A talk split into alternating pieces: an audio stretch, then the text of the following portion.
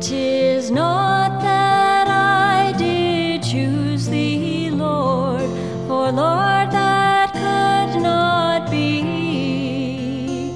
Mhm. Todd's Road Grace Church would like to invite you to listen to a sermon by our pastor, Todd Nyberg. We are located at 4137 Todd's Road, two miles outside of Man o' War Boulevard. Sunday services are at 10:30 a.m. and 6 p.m. Bible study is at 9:45 a.m. Wednesday services are at 7 p.m. Nursery is provided for all services. For more information, visit our website at toddsroadgracechurch.com. Now here's our pastor, Todd Nyberg. In John chapter 6, verse 45, the Lord Jesus Christ says this It is written in the prophets, and they shall be all taught of God. Every man, therefore, that hath heard and learned of the Father cometh to me. I've entitled this message, Taught of God. And I love the Lord's words. It is written. The Lord appealed to the Old Testament scriptures as absolute truth. It is written. Now, the New Testament canon had not yet been completed, and all they had was the Old Testament scriptures. But did you know the gospel is the same in the Old Testament as it is in the New Testament? There are not two gospels, there are not two ways. The way of the gospel has always been the teaching of Scripture.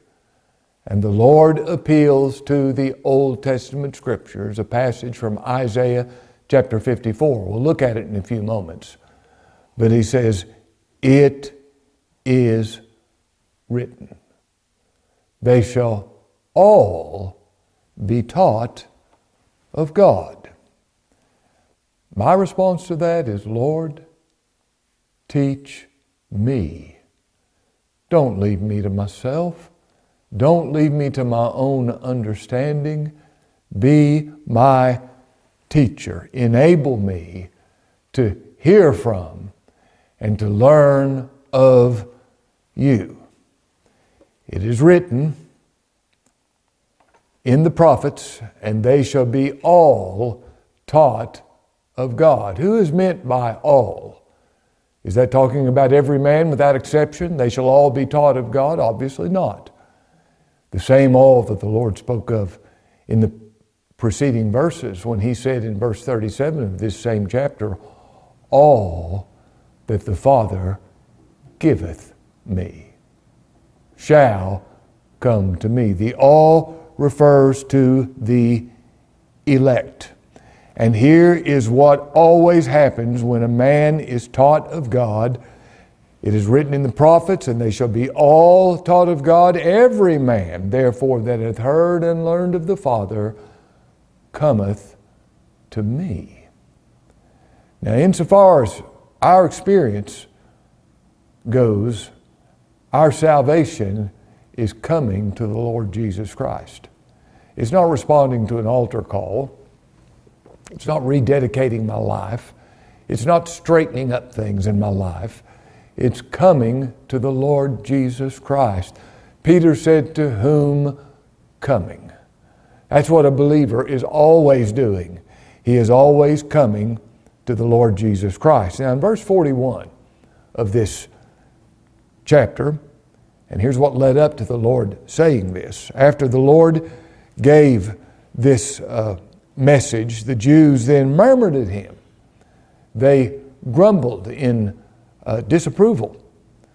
The Jews then murmured at him because he said, I am the bread which came down from heaven. They didn't like that. And here's why. And they said, Is not this Jesus, the son of Joseph, whose father and mother we know. We know his mom and dad. We know his brothers and sisters. We know his birthplace. We know his birthday. What's he saying? I came down from heaven. That's speaking of pre existence before his coming. What's he saying? I came down from heaven. They grumbled at this. Now, if I said to you, I came down from heaven before my birth, you'd probably grumble too. I can understand their uh, having a hard time with this, but I also know this these same people were the people who the day before had eaten food that he created that very day. 5,000 men plus women and children, probably 20,000 people, maybe more, were completely filled with a meal that came from two sardines and five biscuits. He did at that time what only God could do. He brought matter into existence, which was, which was not in the universe before. He created food and fed 20,000 people, and they were all filled with this food. And there were 12 baskets left over. So they ought to be listening to what he's saying. He does what only God could do. But when he made this claim, I came down from heaven, I am the bread that came down from heaven, they murmured. They said, Is this Jesus, the son of Joseph and Mary? We know his mom and dad. What's he speaking like this for? And look at the way the Lord replied to them. Jesus therefore answered They're murmuring, they're complaining, their unbelief, and said unto them, Murmur not among yourselves. No man, and I'm talking about you, you are murmuring. No man, no man at all can come to me except the, except the Father which has sent me draw him. You're murmuring at me. You are unable to come to me, except the Father which has sent me draw you. You're not being drawn because you're murmuring. If you were drawn, you'd come to me. And you'd be raised up on the last day, talking about the day of resurrection. You'd be raised up incorruptible. You'd be raised up justified. That last day where speaks of the day when eternity will begin and everybody will be in conscious eternal existence either in heaven or in hell. If you come to Christ, you'll be raised up uh, to conscious eternal existence in heaven in perfect likeness to Christ. And he says, You're murmuring. You cannot come to me except the Father which has sent me draw you. As a matter of fact, he repeated that again in verse 65. Therefore said I unto you that no man can come to me except it were given to him of my Father. You can't come to me except God gives you the grace to do it. If He leaves you and I to ourselves, we will never come to Christ. Now,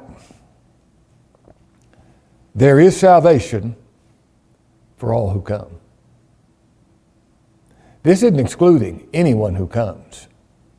Nobody can say, Well, I wanted to come and I tried to come, but I wasn't allowed. No, the Lord said, All that the Father giveth me shall come to me, and him that cometh to me I will in no wise cast out. If you come, I don't care who you are, if you come to Christ, you will be received. He said, Him that cometh to me I will in no wise cast out. If you come, you will be received. And the Lord says, No man can come to me, except the Father which has sent me draw him. No man has the ability to come to me, except the Father which has sent me draw him. And that word draw means drag. drag. Now, that doesn't mean when you're brought into heaven, you're brought in uh, unwillingly, trying to resist, and you, the Lord's got you by the hair and dragging you in. No, you're made to feel Christ to be irresistible, and you're drawn to Him. That's what it is to be drawn. Now, where are you getting this drag from? Well, what about when James said, Do not the rich men draw you before their judgment seats? That doesn't mean they're just inviting you in, they're forcibly bringing you before their judgment seats. Now, for you to come to Christ, you're going to have to be forcibly caused to by the irresistible and invincible grace of God. Now, somebody says, Why is that? That's an easy answer sin. Sin. You and I are so sinful. Now, let me back this up with the scripture. We're so sinful, we are unable to come to Christ because of our sinfulness. Not because God's preventing us from coming, but because of our own personal sinfulness. Hear God's testimony in Genesis chapter 6, verse 5. And God saw the wickedness of man. And put your name in there. I'm going to put my name in there. And God saw the wickedness of Todd was great in the earth, and that every imagination of the thoughts of his heart was only evil continually. When God looks within my heart and within your heart, he sees that every imagination of the thoughts of our heart is only evil continually. Jeremiah chapter 17, verse 9, Jeremiah says, The heart is deceitful above all things, desperately. And that word desperately means incurably wicked. Now, the heart, the understanding. It's not talking about uh, the muscle that pumps the blood. That's talking about the whole man, the understanding, the will, the affections. Desperately evil. No love for God, no will for Christ, no understanding of the gospel. That's what's in the heart of the natural man, and that's why he cannot come. Now, intellectually, we can um, understand a lot of things. I mean, there's some people can understand, uh, maybe have the brilliance of Einstein, understand the theory of relativity, and understand E equals mc squared, and know all the laws of physics, and brilliant, uh, capable of uh, the building technology that just blows my mind. Greatly intelligent people. But no matter how smart you are, here's what the scripture says the natural man, that's what you and I are by nature, receiveth not the things of the Spirit of God, for they are foolishness unto him, neither indeed can he know them, because they're spiritually discerned. No man can come to Christ because of his sinfulness, and my dear friends, that's our crime. That's our crime. That's our wickedness. We're so bad that we cannot come to Christ unless God irresistibly, invincibly draws us. Now, thank God, there is a vast number of men that He does draw, known in the Scripture as the elect. The Lord said regarding these people, I pray for them. I pray not for the world but for them which thou hast given me. You see, he said in John 6 37, all that the Father giveth me shall come to me. And him that cometh to me I will in no wise, for no reason, cast out. Now he's going to draw some people to Christ. Now you can argue with this and say, well, how come he doesn't draw everybody? You can say, Lord, draw me. That's what the little Shulamite woman said Draw me, and we'll run after thee. Oh Lord, draw me. I know that if you don't draw me, I won't come. So would you be pleased in your mercy to draw me? Now the Lord says in verse 45, He says in verse 44, No man can come to me except the Father which has sent me draw him, and I will raise him up at that last day. It's written in the prophets and they shall be all taught of God. Now, the Lord is saying what I'm saying is only what was already written in the prophets. They shall all be taught of God. Now, I want to turn to Isaiah chapter 54 for a moment and look at where this is written. We read in verse 13, and all thy children shall be taught of the Lord. Every believer is a believer because he's taught of the Lord. Now, if the Lord doesn't teach me, I will not be taught. But if the Lord teaches me, I am taught. Taught of God. I've heard from and learned of the Father when God teaches. I've heard people say, God's trying to teach me something. God doesn't try to do anything. If He teaches, you're taught.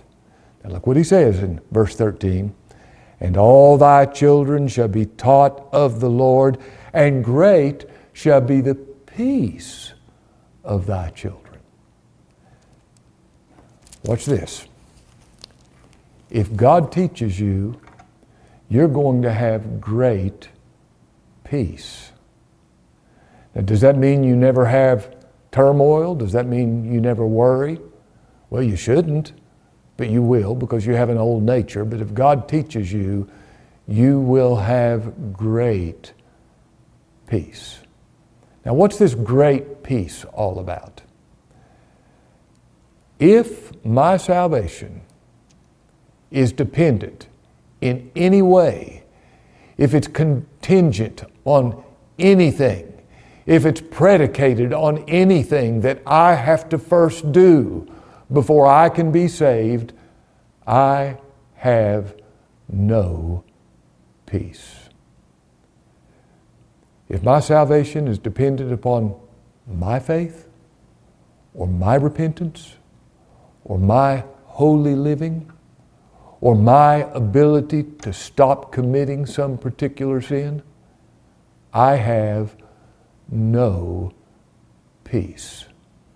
But here's the peace that every believer has having been justified. By faith, we have peace with God through our Lord Jesus Christ. Now, my peace is that everything that God requires of me, He looks to His Son, Jesus Christ, for. And because of what Christ did, God is completely satisfied with me. He's not looking for anything else. He was delivered for our offenses, raised again for our justification, therefore, being justified. By faith, we have peace with God through our Lord Jesus Christ. God's at peace with me, and I am at peace with Him. I am satisfied to be saved by Christ. Great shall be the peace of thy children. Look in verse 14. He says, In righteousness shalt thou be established. Now, the reason I have this great peace is I have righteousness. I'm established in righteousness. And let me say this it's not my own righteousness, it's the righteousness of Jesus Christ. That is my personal righteousness before God. The very righteousness of Jesus Christ. This is why I can have boldness in the day of judgment. I'm not worried. Why? Because I have the righteousness of Jesus Christ. My sin truly became His sin. He put it away. His righteousness He gives to me, and I stand before God and hear these words Who shall lay anything to the charge of God's elect? It's God that justifieth. Who is He that condemneth? It's Christ that died, yea, rather, that's risen again. What great peace. Having made peace through the blood of His cross. Now, when God teaches you, you have great peace and that great peace comes from righteousness, the perfect righteousness of Christ. Uh, he takes it this far in the 17th verse This is the heritage of the servants of the Lord, and their righteousness is of me, saith the Lord. Their personal righteousness is of me. In Jeremiah 23, verse 6, the Lord has given this name Jehovah Tsidkenu, the Lord our righteousness. And then in Jeremiah chapter 33, we read these words This is the name wherewith she shall be called. The church, every believer, Jehovah Tsidkenu, the Lord our righteousness. Now that's where this peace comes from. His righteousness being my personal righteousness before God. Oh, if God teaches you, great will be your peace, and your peace will be because of His righteousness. Now, verse 45 it's written in the prophets, and they shall be all taught of God. Every man, therefore, that hath heard and hath learned of the Father cometh unto me. Now, here is the evidence of being taught of God. I come to Jesus Christ. Here is the evidence of election. All that the Father giveth me shall come to me. This is the motion of spiritual life. It's not a physical coming. The Lord said, You will not come to me that you might have life. You come to Him, you have life. And this is the motion of spiritual life, coming to Christ. Now, when you come somewhere, you leave someplace to go somewhere else. I leave salvation by works. Let's be real simple. I completely leave salvation by works. I can't be saved by what I do. By grace are you saved through faith, and that not of yourselves. It's the gift of God, not of works, lest any man should boast. I leave salvation by works and I come to the Lord Jesus Christ. All that the Father giveth me shall come to me. Now, here's the big question what does it mean to come to Christ? You know, it's nothing physical. I walked out of my bedroom into my living room this morning. It was a physical thing. I left the bedroom, came into the living room. This is not physical, this is purely spiritual. What does it mean to come to Jesus Christ. Well, we read in Mark 1:40 of a leper. And the scripture says, Behold, a leper came to him. Now we know this man came to Christ. And we can learn what it means to come to Christ by seeing how this man came to Christ. This is what coming to Christ looks like. In Matthew chapter 8, uh, this same story of the leper says, Behold, a leper came and worshiped him. As a matter of fact, Luke's account says a man full of leprosy. That's very significant. Did you know that in Leviticus chapter 13, when we have the laws of the cleansing of the leper, the only time you could be pronounced clean is when you were completely full of leprosy. If you had any healthy flesh, you were not pronounced clean. But when you were completely covered with leprosy from the top of your head to the soles of your feet, the priest pronounced you clean. You see, it is only sinners, people who are nothing but sin. That's all they have that God saves. This leper came full of leprosy. Behold, a leper came and worshiped him.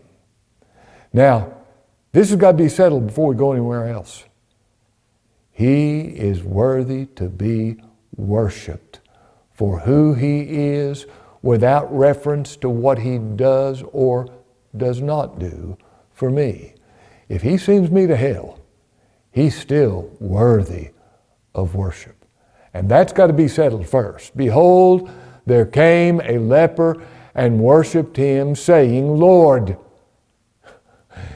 He knew he was the Lord, the Lord of creation, the Lord of providence, the Lord that controls every event, the Lord of salvation. Salvation's in his hand. Do you know that Jesus Christ is Lord? He's everybody's Lord. You don't make him Lord, the Father made him Lord. He is the Lord. Lord, if you will, he submitted to the sovereignty of Jesus Christ. Can you imagine this leper coming into Christ's presence and saying, Lord, I will that you make me clean? You don't come into God's presence like that. You say, Lord, if you will, you can make me clean. People argue about free will. There's no such thing. My will's controlled by my evil nature, and my only hope of being saved is that He wills to make me clean. Lord, if you will, you can. You have the ability to make me clean. I can't make myself clean, but you can. And that's what the Lord did on Calvary's tree. By one offering, He hath perfected forever them that are sanctified. Lord, if you will, you have the ability to make me clean. Here's what I need I need to be made clean. I'm filthy. I can't make myself clean.